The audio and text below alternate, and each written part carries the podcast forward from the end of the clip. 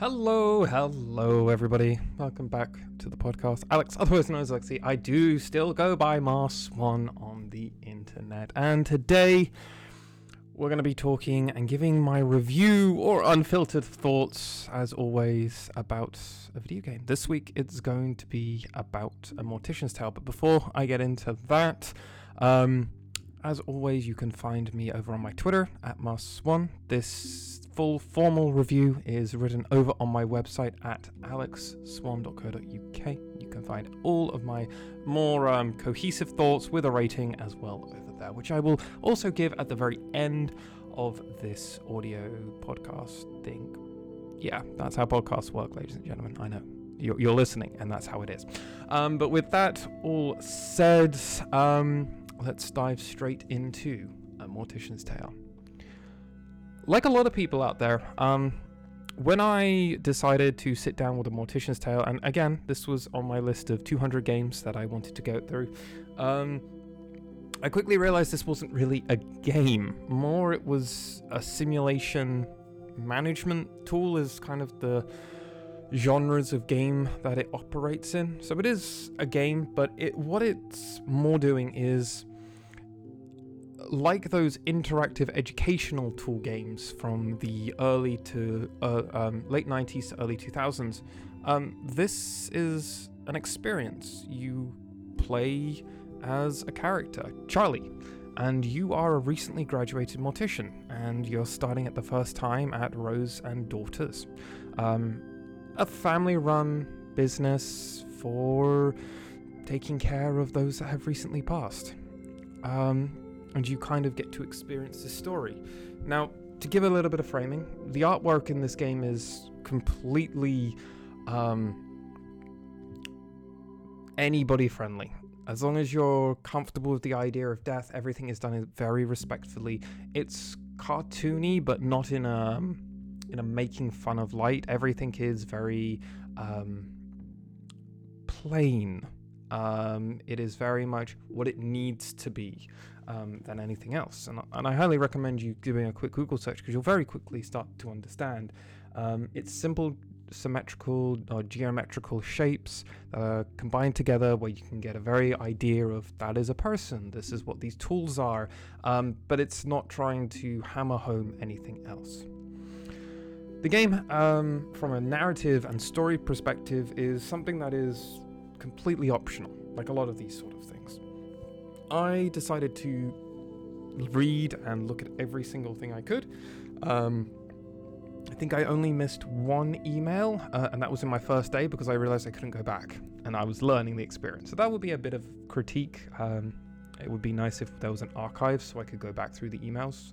Um, but what, um, but how it works is you go to your computer, which is always highlighted to you, um, and your boss Amy will give you jobs uh, and this will be uh, this is the one you need to do for today, uh, and that will be preparing a body um, as per the request of the family. Like a lot of people, um, it can be difficult experience, and these are conveyed through those emails. And throughout the days, you get to meet more of your colleagues. Um, mostly a guy called Matthew, um, who is kind of um, who's the driver uh, and making sure that um, everyone experiences the best exp- um, best way around it.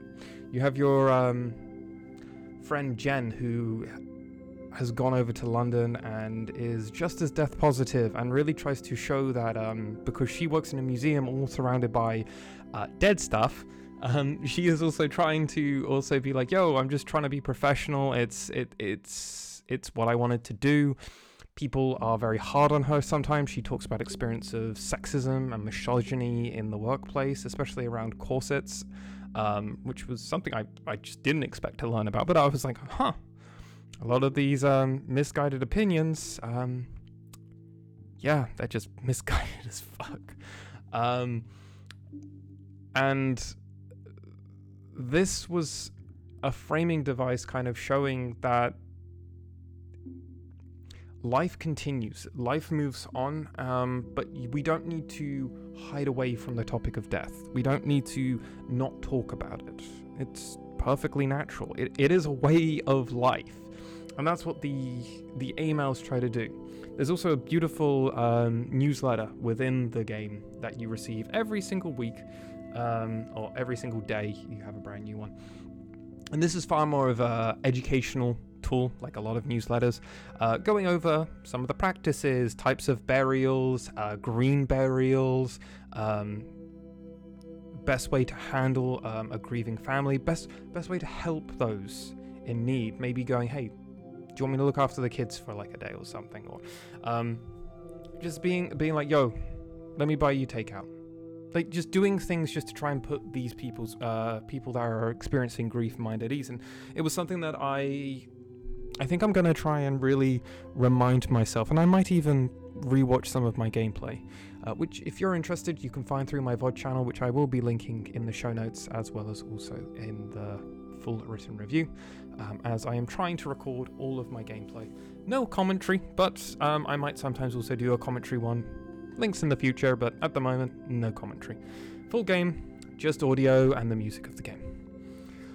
As the days goes on, the game does discuss the topic of big business and kind of taking out mum and pop stores um, or just businesses in general. These small businesses being unable to really fight against the big business chain. Um, and the fact is, ultimately, uh, the business that Charlie, your character, works at gets taken over by a corporate company it's just a big corporation. They come in, they tell her she's not doing the right things, that she needs to upsell, and it shows the grisly truth of this reality, where a grieving family is kind of forced to grieve in a way that benefits the company. That this would honor her memory, and this is what you should do to honor your wife's memory. And you see the family at the reception having second thoughts about it, but trying to rationalize and and go, no, no, no, this is this is what that person said, and they're right. It, it's incredibly uncomfortable, um, but purposefully. Ultimately, though, Charlie goes off and creates her own green uh, business uh, burial service, which is a very beautiful way to kind of end it. And the total game time for me was about 1 hour and 27 minutes and 57 seconds. An important thing to note is a lot of this game will also be dependent on your reading capabilities and how fast you read. I'm a pretty slow reader. I'm, I'm good at reading something the first time through, and that being it, but um, I am slow. So for some people, it might be an hour experience. That's what the average game time was on how long to beat. So I think reasonably an hour to an hour and a half for most people, this would be a fantastic thing. And honestly, this is where I'm going to come into my main topic around A Mortician's Tale is that this would be a fantastic educational tool. An incredible one. Um, and I think this potentially, along with maybe other games in this sort of area, where they don't need to be hugely long experiences, but imagine if you were able to find a few of these and in a certain classes be able to just litter a game and go, hey, I want you to all go away. Um, write a bunch of notes, write um, your thoughts, give me a presentation on your thoughts around this, and boom. I personally have the opinion that being able to start speaking more comfortably and honestly about death as a society would probably be better. Uh, but then maybe this links into my own personal things and fully understand, dear listener, um, I'm about to do something very personal, so yeah. I am someone that's sheltered. I have not experienced a lot of death in my life. Uh, the death I've experienced have been beloved family pets who I have loved dearly and just sadly lost due to old age mostly. And I've also only lost three of my four grandparents. Um, yes, extended family have lost, but not those that I was incredibly close with, just those I was sad to pass for the sake of a human. And the most recent one was my grandfather at the in the year of 2022. I was close with my grandfather. That was the man that taught me how to ride a bike. That was the man that kind of got me really into the beach and swimming in the beach. And that was the man that kind of taught me to respect electricity. He was an electrician. Used to cut the power lines. And I kind of losing that was honestly the first time I really, it really hit me. Going to the funeral and everything else, it, it was hard. But what was easier for me is I kind of got to process everything at my own pace. I was told where the funeral date would be. My partner and I drove down to my grandmother's. We saw her. As a family, we went there. I gave a speech, and not too long later, he was put to put down, to bury, and that was tough. But I was able to do it at my own pace. And I didn't really know what a mortician was. I didn't really know what a undertaker and all this thing was. And if I'm being frank, when I say the undertaker, um, or an undertaker, I'm sure, like a lot of people, the ideas of this incredibly larger than life character springs to mind. It does, at least for me. And at least that makes it a little easier for me to talk about it all.